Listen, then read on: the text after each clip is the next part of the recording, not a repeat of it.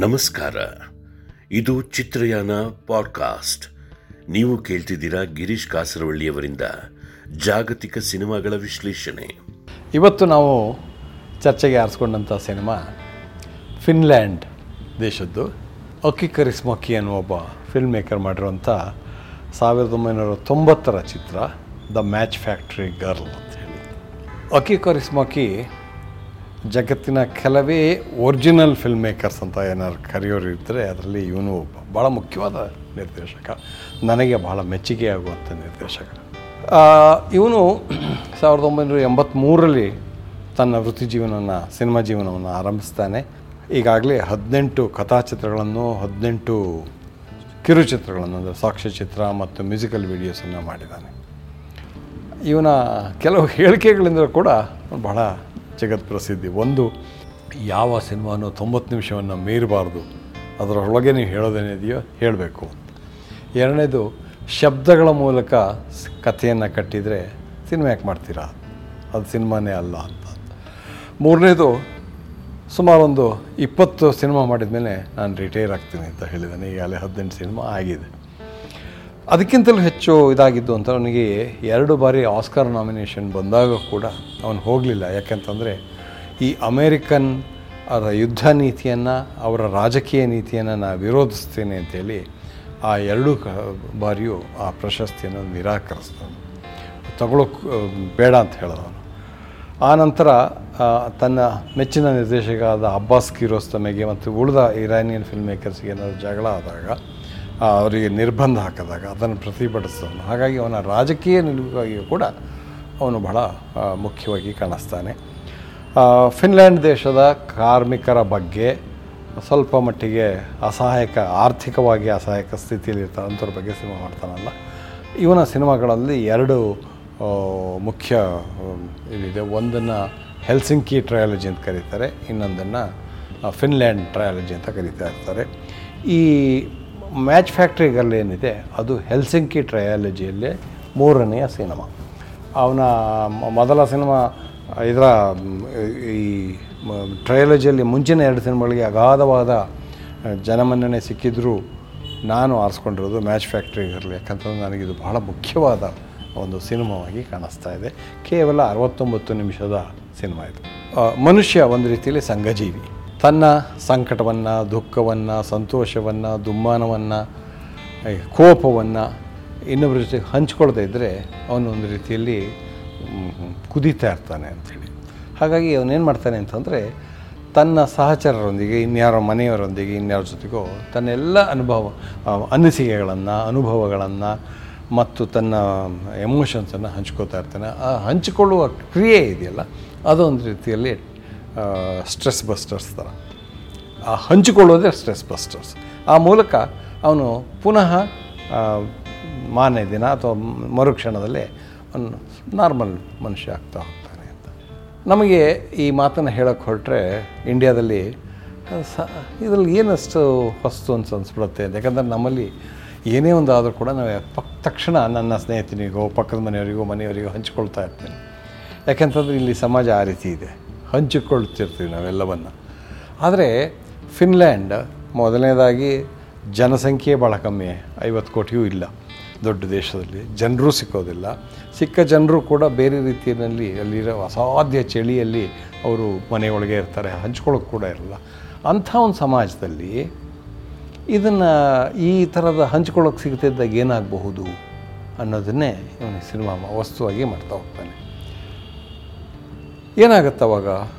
ನನ್ನ ಅನಿಸಿಕೆಗಳನ್ನು, ನನ್ನ ಒಂಟಿತನವನ್ನು, ನನ್ನ ಕಾ, ಸಿಟ್ಟನ್ನು ಹಂಚ್ಕೊಳ್ಳೋಕ್ಕಾಗದೇ ಇದ್ದರೆ ಒಳಗೇ ಅದು ರೀತಿ ಮನುಷ್ಯನನ್ನು ಮತ್ತಷ್ಟು, ಆ ವ್ಯಕ್ತಿಯನ್ನು ಮತ್ತಷ್ಟು ತಿಂತಾ ಇರುತ್ತೆ. ಯುರೋಪ್ನಲ್ಲಿ ತುಂಬ ಸಿನಿಮಾಗಳು ಈ ಮನುಷ್ಯನ ಒಂಟಿತನದ ಬಗ್ಗೆ ಕಮ್ಯುನಿಕೇಷನ್ ಸಾಧ್ಯವಾಗದಿರೋದ್ರ ಬಗ್ಗೆ, ಸಂವಹನ ಸಾಧ್ಯವಾಗದಿರೋದ್ರ ಬಗ್ಗೆ, ಮನೆಯಲ್ಲಿ ಒಂದು ರೀತಿಯಲ್ಲಿ ಅಪ್ಪ ಮಕ್ಕಳ ಸಂಬಂಧಗಳು ಇಲ್ಲದೇ ಇರೋದ್ರ ಬಗ್ಗೆ ನಮ್ಮಲ್ಲಿ ಅಪ್ಪ ಮಕ್ಕಳ ಸಂಬಂಧ ಅಂದರೆ ಒಂದು ಸಿಟ್ಟಿರುತ್ತೆ ಒಂದು ಸ್ನೇಹ ಇರುತ್ತೆ. ಅಲ್ಲಿ ಹಾಗಲ್ಲ. ಅದು ಸಮಸ್ ಒಂಥರ ದೊಡ್ಡ ಗೋಡೆ ನಿರ್ಮ, ನಿರ್ಮಾಣ ಆಗಿಬಿಟ್ಟಿರುತ್ತೆ. ಅದ್ರ ಬಗ್ಗೆ ಎಲ್ಲ ತುಂಬ ಸಿನಿಮಾಗಳು ಆಗ್ತಾ ಇರುತ್ತೆ. ಮ್ಯಾಚ್ ಫ್ಯಾಕ್ಟ್ರಿಗಳು ಅಂತ ಒಂದು ಸಿನಿಮಾ. ಸಿನಿಮಾದ ಕಥಾನಾಯಕಿ ಐರಿಸ್ ಅಂಥೇಳಿ.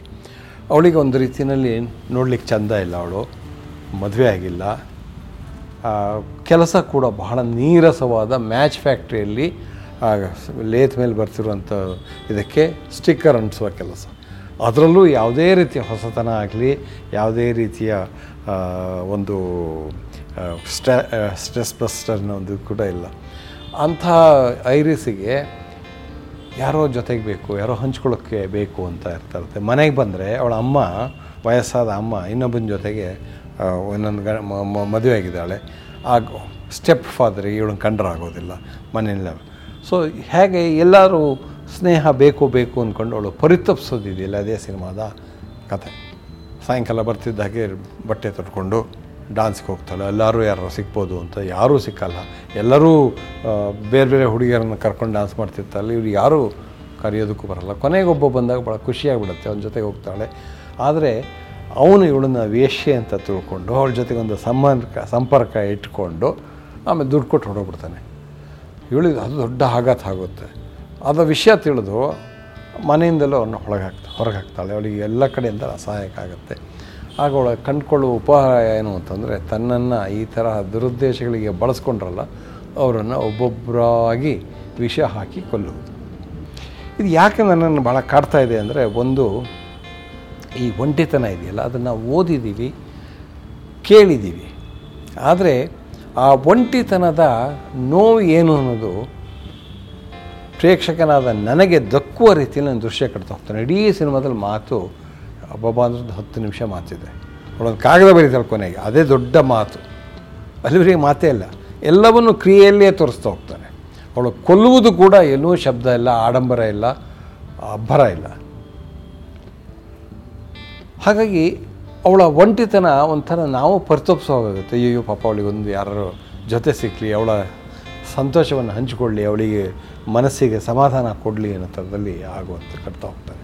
ಯಾಕೆ ಕಟ್ತಾನೆ ಅನ್ನೋದು ಇದೆಯಲ್ಲ, ಆ ಕಾರಣಕ್ಕಾಗಿ ಈ ಸಿನಿಮಾ ನನಗೆ ಬಹಳ ಮುಖ್ಯವಾಗ್ತಾ ಹೋಗುತ್ತೆ. ಕಥಾವಸ್ತು ಸ್ವಲ್ಪ ಪರಿಚಿತ ಅನಿಸ್ಬೋದು. ಅವನು ಏನು ಮಾಡ್ತಾನೆ, ಎಲ್ಲ ಕ ಸಿನಿಮಾಗಳದ್ದು ಕಥಾವಸ್ತುವನ್ನು ಸಾಧಾರಣ, ಸಾಮಾನ್ಯವಾಗಿ ಸರಳಗೊಳಿಸ್ತಾನೆ. Simple and straight. ಅದರೇನು ಹೆಚ್ಚು ಮಗ್ಗಲುಗಳಿರೋದಿಲ್ಲ. ಆದರೆ ಈ ಥರ ಸಂ ಇದು ಮಾಡುವಾಗ ಆ ಸರಳತೆಯಲ್ಲಿದೆಯಲ್ಲ ಸರಳತೆಯಲ್ಲಿ ನಾವು ಯಾವುದನ್ನು ನೋಡ್ತಿರ್ತೀವೋ ಅದರ ಒಳ ಅರ್ಥಗಳನ್ನು ಅರ್ಥ ಆಗೋ ರೀತಿಯಲ್ಲಿ ಕಟ್ತಾ ಹೋಗ್ತಾನಲ್ಲ, ಅದು ಅವನ ಹೆಗ್ಗಳಿಕೆ ಅಂತ. ಅದಕ್ಕೆ ಅವನು ಬಳಸೋ ಕ್ರಮ ಎರಡು. ಒಂದು ಮಿನಿಮಲಿಸಮ್ ಎರಡನೇದು, ವಿಜುವಲ್ ನೆರೇಟಿವ್. ಮಿನಿಮಲಿಸಮ್ ಅಂತಂದರೆ ಇನ್ನೊಂದೇನೋ ಎಲಿಮೆಂಟ್ ತಂದು ಆ ದೃಶ್ಯವನ್ನು ಆಕರ್ಷಕ ಮಾಡೋದಕ್ಕೆ ಹೋಗೋದೇ ಇಲ್ಲ. ಎರಡನೇದು ಸ್ಟ್ರೈಟ್ ಫಾರ್ವರ್ಡ್, ಸಿಂಪಲ್ ಇದು. ನೋಡಿದ ತಕ್ಷಣ ಅರ್ಥ ಆಗಬೇಕು. ಹಾಗಾಗಿ ಮುಂದೇನು ಅಂತೇಳಿ ಅದೇನು ಅನ್ನೋದು ನೋಡ್ತಾ ಹೋಗ್ತೀವಿ ಹಾಗಾಗಿ ಅವನು ಏನು ಮಾಡ್ತಾನೆ ಅಂದರೆ, ನೋಡಿ, ಅದರಲ್ಲಿ ಸಂಗೀತವನ್ನು ಅವಾಯ್ಡ್ ಮಾಡ್ತಾನೆ. ಯಾಕಂದ್ರೆ ಸಂಗೀತ ನಿಮ್ಮನ್ನು ಡಿಸ್ಟ್ರ್ಯಾಕ್ಟ್ ಮಾಡುತ್ತೆ ಅಂತಾನೆ. ಕಥಾಹಂದರವನ್ನು ತೆಗಿತಾನೆ. ಯಾಕಂದರೆ ಅದು ನಿಮಗೆ ಮತ್ತೆ ಡಿಸ್ಟ್ರ್ಯಾಕ್ಟ್ ಮಾಡುತ್ತೆ. ಅವಳ ಭಾವನೆಯನ್ನು ಅರ್ಥ ಮಾಡ್ಕೋಬೇಕಾದ್ರೆ, ಅವಳನ್ನು ಬಹಳ ದಿಟ್ಟಿಸಿ ನೋಡ್ತಾ ಇರಬೇಕು. ಅವಾಗ ನಿಮ್ಗೆ ಅರ್ಥವಾಗ್ತಾ ಹೋಗುತ್ತೆ ಅಂತ. ಹಾಗಾಗಿ ಪಾತ್ರವನ್ನು, ಪಾತ್ರಗಳು ಕೂಡ ನೇರವಾಗಿ ನಮ್ಮನ್ನು ನೋಡ್ಕೊಂಡು ಮಾತಾಡ್ತಾ ಇದ್ದಂಗೆ ಇರುತ್ತೆ. ನಾವು ಅವನ್ನ ನೋಡಿಕೊಂಡು ಅವಳನ್ನು ಅರ್ಥ ಮಾಡ್ಕೊಳ್ಳೋಕೆ ಟ್ರೈ ಮಾಡ್ತಾ ಇದ್ದೀವಿ ಅಂತ ಅನಿಸುತ್ತೆ. ಹಾಗಾಗಿ ಮಾತುಗಳ ಬಳಕೆಯನ್ನು ಬಳಸೋದೇ ಇಲ್ಲ. ಎಲ್ಲೂ ಹೆಚ್ಚು ಮಾತಿಲ್ಲ ಸಿನಿಮಾದಲ್ಲಿ. ಅಭಿನಯವೂ ಇಲ್ಲ. ಒಂದು ರೀತಿಯಲ್ಲಿ ಡೆಡ್ ಪ್ಯಾನ್ ಎಕ್ಸ್ಪ್ರೆಷನ್ ಅಂತೀವಲ್ಲ. ಆ ಪಾತ್ರ ಇಟ್ಕೊಂಡು ಹೇಗೆ ಮಾತಾಡ್ತಾ ಇರೋದು. ಸ್ವಲ್ಪ ಹೊತ್ತು ನಿಮಗೆ ಕಸಿವಿಸಿ ಆಗ್ಬೋದು. ಆದರೆ ಆಮೇಲೆ ಅವಳು ಸಹಜ ಅನ್ಸೋಕ್ಕೆ ಶುರುವಾಗುತ್ತೆ. ಅವಳು ಆ್ಯಕ್ಟ್ ಮಾಡ್ತಿಲ್ಲ, ಅವಳೇ ಸಹಜ ಅಂತ. ನಾನು ಸಿನಿಮಾ ನೋಡ್ತಿಲ್ಲ, ನಾನು ಅವಳನ್ನೇ ನೋಡ್ತಾ ಇದ್ದೀನಿ ಅನ್ನೋ ಒಂದು ಫೀಲಿಂಗ್ ಕಟ್ತಾ ಹೋಗ್ತಾರೆ. ಅದ ಈ ತರಹದ ಒಂದು ಕಟ್ಟುವ ಕ್ರಮದಲ್ಲಿ ಅವನು ಏನು ಮಾಡ್ತಾನೆ ಅಂತಂದರೆ ಸಂಗೀತವನ್ನು ವರ್ಜ್ಯ ಮಾಡ್ತಾನೆ ಕಥಾಹಂದರವನ್ನು ಸರಳ ಮಾಡ್ತಾನೆ ಸಂಭಾಷಣೆಯನ್ನು ತೆಗಿತಾನೆ ಆ್ಯಕ್ಟಿಂಗ್ ಅಂತ ವಿತ್ ಇನ್ ಕೋರ್ಟ್ಸ್ ಏನು ಹೇಳ್ತೀವೋ ಅದನ್ನು ಹೇಳ್ತಾನೆ ಅದ್ರ ಜೊತೆಗೆ ಲಾಂಗ್ ಟೇಕ್ಸ್ ಯಾರು ತೀರಾ ಸಮೀಪ ದೃಶ್ಯಕ್ಕೆ ಕ್ಲೋಸಪ್ ಅಂತೀವಲ್ಲ ಕ್ಲೋಸಪ್ಪನ್ನು ಹೆಚ್ಚಿಗೆ ಬಳಸಲ್ಲ. ಲಾಂಗ್ ಶಾಟಲ್ಲೇ ತೋರಿಸ್ತಾ ಹೋಗ್ತಾನೆ ಹಾಗಾಗಿ ನೀವು ನೀವು ಆ ಕ್ಷಣದಲ್ಲಿ, ಆ ಊರಲ್ಲಿ, ಆ ಮನೆಯಲ್ಲಿ ಅವಳ ಜೊತೆಗಿದ್ದೀರಾ? ಆ್ಯಂಡ್ ಅವಳ ಭಾ, ಭಾವನೆಯನ್ನು ಒಂದು ರೀತಿಯಲ್ಲಿ ಇನ್ವಿಸಿಬಲ್ ಕ್ಯಾಮ್ರಾ ಥರ ನೋಡ್ತಾ ಇರ್ತೀರ? ಹಾಗಾಗಿ ನೀವು ಆ ಕ್ರಿಯೆಯಲ್ಲಿ ಭಾಗವಹಿಸ್ತಾ ಹೋಗ್ತೀರ? ಅವಳ ಸಂಕಟಗಳನ್ನು ಅರ್ಥ ಮಾಡ್ಕೋತಾ ಹೋಗ್ತೀವಿ. ಈ ಬದುಕು ಎಷ್ಟು ಅಸಹಾಯಕ ಆಗಿಬಿಡ್ತವಲ್ಲ ಅಂತ ಸಂದರ್ಭದಲ್ಲಿ ಅನಿಸ್ತಾ ಹೋಗುತ್ತೆ. ನಮಗೆಲ್ಲ ಸವಲತ್ತುಗಳಿದೆ, ನಾವು ಅದನ್ನು ಅರ್ಥ ಮಾಡ್ಕೊಳ್ಳುವ, ಆನಂದಿಸುವ ಕ್ರಮ ಬೇರೆ. ಆ ಸವಲತ್ತುಗಳು ಇಲ್ಲದೇ ಇದ್ದಾಗ, ಆ ಬದುಕು ಎಷ್ಟು ಅಸಹನೀಯ ಆಗ್ತದೆ. ಆಗ ಅಸಹನೀಯ ಆದಾಗ ಕ್ರೌರ್ಯ ಎಲ್ಲಿರುತ್ತೆ? ಮನುಷ್ಯನಲ್ಲಿದೆಯೋ, ವ್ಯವಸ್ಥೆಯಲ್ಲಿದೆಯೋ? ಮನುಷ್ಯನಲ್ಲೂ ಇದೆ. ಯಾಕಂತಂದರೆ ಇರಿಸ್ ಯಾಕೆ ಸ್ವಲ್ಪ ಐರಿಸ್ ಯಾಕೆ ಸ್ವಲ್ಪ ಜನರಿಗೆ ಒಡನಾಡಬಹುದು? ಒಡನಾಡಬಾರದು ಅಂತ ಪ್ರಶ್ನೆ ಮಾಡ್ತೀವಿ ಬರೀ ವ್ಯಕ್ತಿಯಲ್ಲೇ ನಾವು ಹೇಳಿದರೆ ಅಲ್ಲ, ಸಮಾಜದಲ್ಲೂ ಇದೆ. ಸಮಾಜ ಅವಳ ಬಗ್ಗೆ ಅವಳ ಬರೀ ನೋಡ್ಲಿಕ್ಕೆ ಆಕರ್ಷಕವಾಗಿಲ್ಲ ಅನ್ನೋದು ಒಂದೇ ಕಾರಣ ಮಾಡ್ಕೊಂಡು ಅವಳನ್ನು ತಳ್ತಾ ಇರ್ತದೆ. ಹಾಗಾಗಿ ಈ ಮನುಷ್ಯ ಪ್ರವೃತ್ತಿಯಲ್ಲೂ ಇರುವ ಅಸಹಾಯಕತೆ ಕ್ರೌರ್ಯ, ಮತ್ತು ಸಮಾಜದಲ್ಲಿರುವ ಕ್ರೌರ್ಯವನ್ನು ಈ ಥರ ಜಕ್ಸ್ಟಪೋಸ್ ಮಾಡ್ತಾ ಮಾಡ್ತಾ ಮಾಡ್ತಾ ನಮ್ಮ ಒಂದು ಕಥೆಯನ್ನು ಕಟ್ಟಿಕೊಡ್ತಾ ಹೋಗ್ತಾನೆ. ಈ ಮಿನಿಮಲಿಸಮಲ್ಲಿ ಇನ್ನೊಂದು ತಂತ್ರವನ್ನು ನಾನು ಬಳಸ್ತಾ ಹೋಗ್ತೇನೆ. ಕ್ಯಾಮ್ರಾ ಮೊಬೈಲ್ ಆಗೋದಿಲ್ಲ, ಇಮ್ಮೊಬೈಲ್. ಸ್ಥಿರವಾಗಿ ನಿಂತು ಇಡೀ ಇದನ್ನು ದೃಶ್ ನೋಡ್ತಾ ಇರುತ್ತೆ. ಕ್ಯಾಮ್ರಾ ಮೊಬೈಲ್ ಆದ ತಕ್ಷಣ ಏನಾಗುತ್ತೆ ಅಂದರೆ ನಿಮಗೆ ಅದನ್ನು ಆಕರ್ಷಕವಾಗಿ ಕಟ್ಟುವ ಕಟ್ತಾ ಹೋಗ್ತಿರಲ್ಲ ಇವನು ಅದನ್ನು ಮಾಡೋದಿಲ್ಲ. ಹಾಗಾಗಿ ಈ ಸಿನಿಮಾದಲ್ಲಿ ಏನು ಇರಬೇಕು ಅನ್ನೋದಕ್ಕಿಂತ ಹೆಚ್ಚಿಗೆ ಏನು ಇರಬಾರ್ದು ಅನ್ನೋದನ್ನು ನಿರ್ಧಾರ ಮಾಡಿಕೊಂಡು ಒಂದೊಂದನೇ ತಿಳಿತು ಹೋಗ್ತಾ ಇರೋದ್ರಿಂದ ನೀವು ಎಸೆನ್ಸನ್ನು, ಎಸೆನ್ಸ್ ನಿಮಗೆ ನೇರವಾಗಿ ದಕ್ಕತ್ತೆ. ಫ್ರಾನ್ಸಿನ ಇನ್ನೊಬ್ಬ ನಿರ್ದೇಶಕ ಇದ್ದಾನೆ, ರಾಬರ್ಟ್ ಬ್ರೆಸೋ ಅಂತ. ಅವನ ತಂತ್ರಗಾರಿಕೆಯನ್ನು, ಅವನ ಶೈಲಿಯನ್ನು ತುಂಬ ಹೋಲುತ್ತೆ. ಅದರ ಒಂದೇ ವ್ಯತ್ಯಾಸ ಏನು ಅಂತಂದರೆ ಬ್ರೆಸೋ ಈ ಥರದ ತಂತ್ರಗಾರಿಕೆಯನ್ನು ಸಿನಿಮಾದ ಫಿಲಸಾಫಿಕಲ್ ಮತ್ತು ಥಿಯೋಸೋ ಥಿಯೋಲಾಜಿಕಲ್ ಇದಕ್ಕೆ ಬಳಸ್ತಾ ಹೋಗ್ತಾನೆ. ಟ್ರಾನ್ಸೆಂಡೆಂಟಲ್ ಆಗುತ್ತೆ ಅವನ ಸಿನಿಮಾ.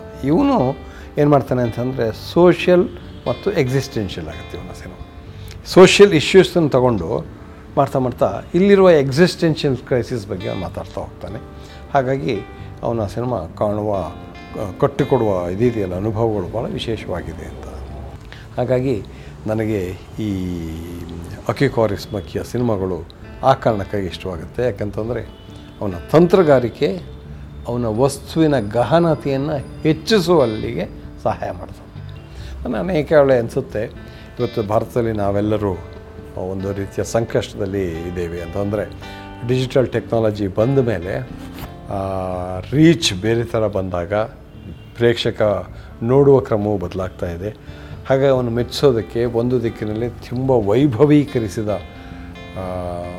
ವಾಸ್ತವವನ್ನು ಹಿಡಿಯೋದಕ್ಕೆ ಪ್ರಯತ್ನಿಸ್ತೀವಿ. ಅದನ್ನು ಅದನ್ನು ಆ ಕ್ರಮವನ್ನು ಒಪ್ಪದೇ ಇದ್ದವರಿಗೆ ಇಲ್ಲೊಂದು ದೊಡ್ಡ ಸಾಧ್ಯತೆಯನ್ನು ಇವನು ತೋರಿಸ್ಕೊಡ್ತಾನೆ.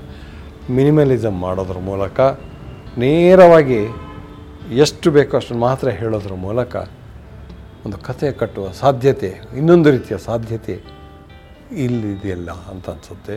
ಹಾಗಾಗಿ ಇದೊಂದು ಒಳ್ಳೆಯ ಮಾದರಿಯೂ ಆಗಬಹುದು ಅಂತ ಅನಿಸುತ್ತೆ. ಇದು ಚಿತ್ರಯಾನ ಪಾಡ್ಕಾಸ್ಟ್. ನೀವು ಕೇಳ್ತಿದ್ದೀರಾ ಗಿರೀಶ್ ಕಾಸರವಳ್ಳಿಯವರಿಂದ. ಜಾಗತಿಕ ಸಿನಿಮಾಗಳ ವಿಶ್ಲೇಷಣೆ.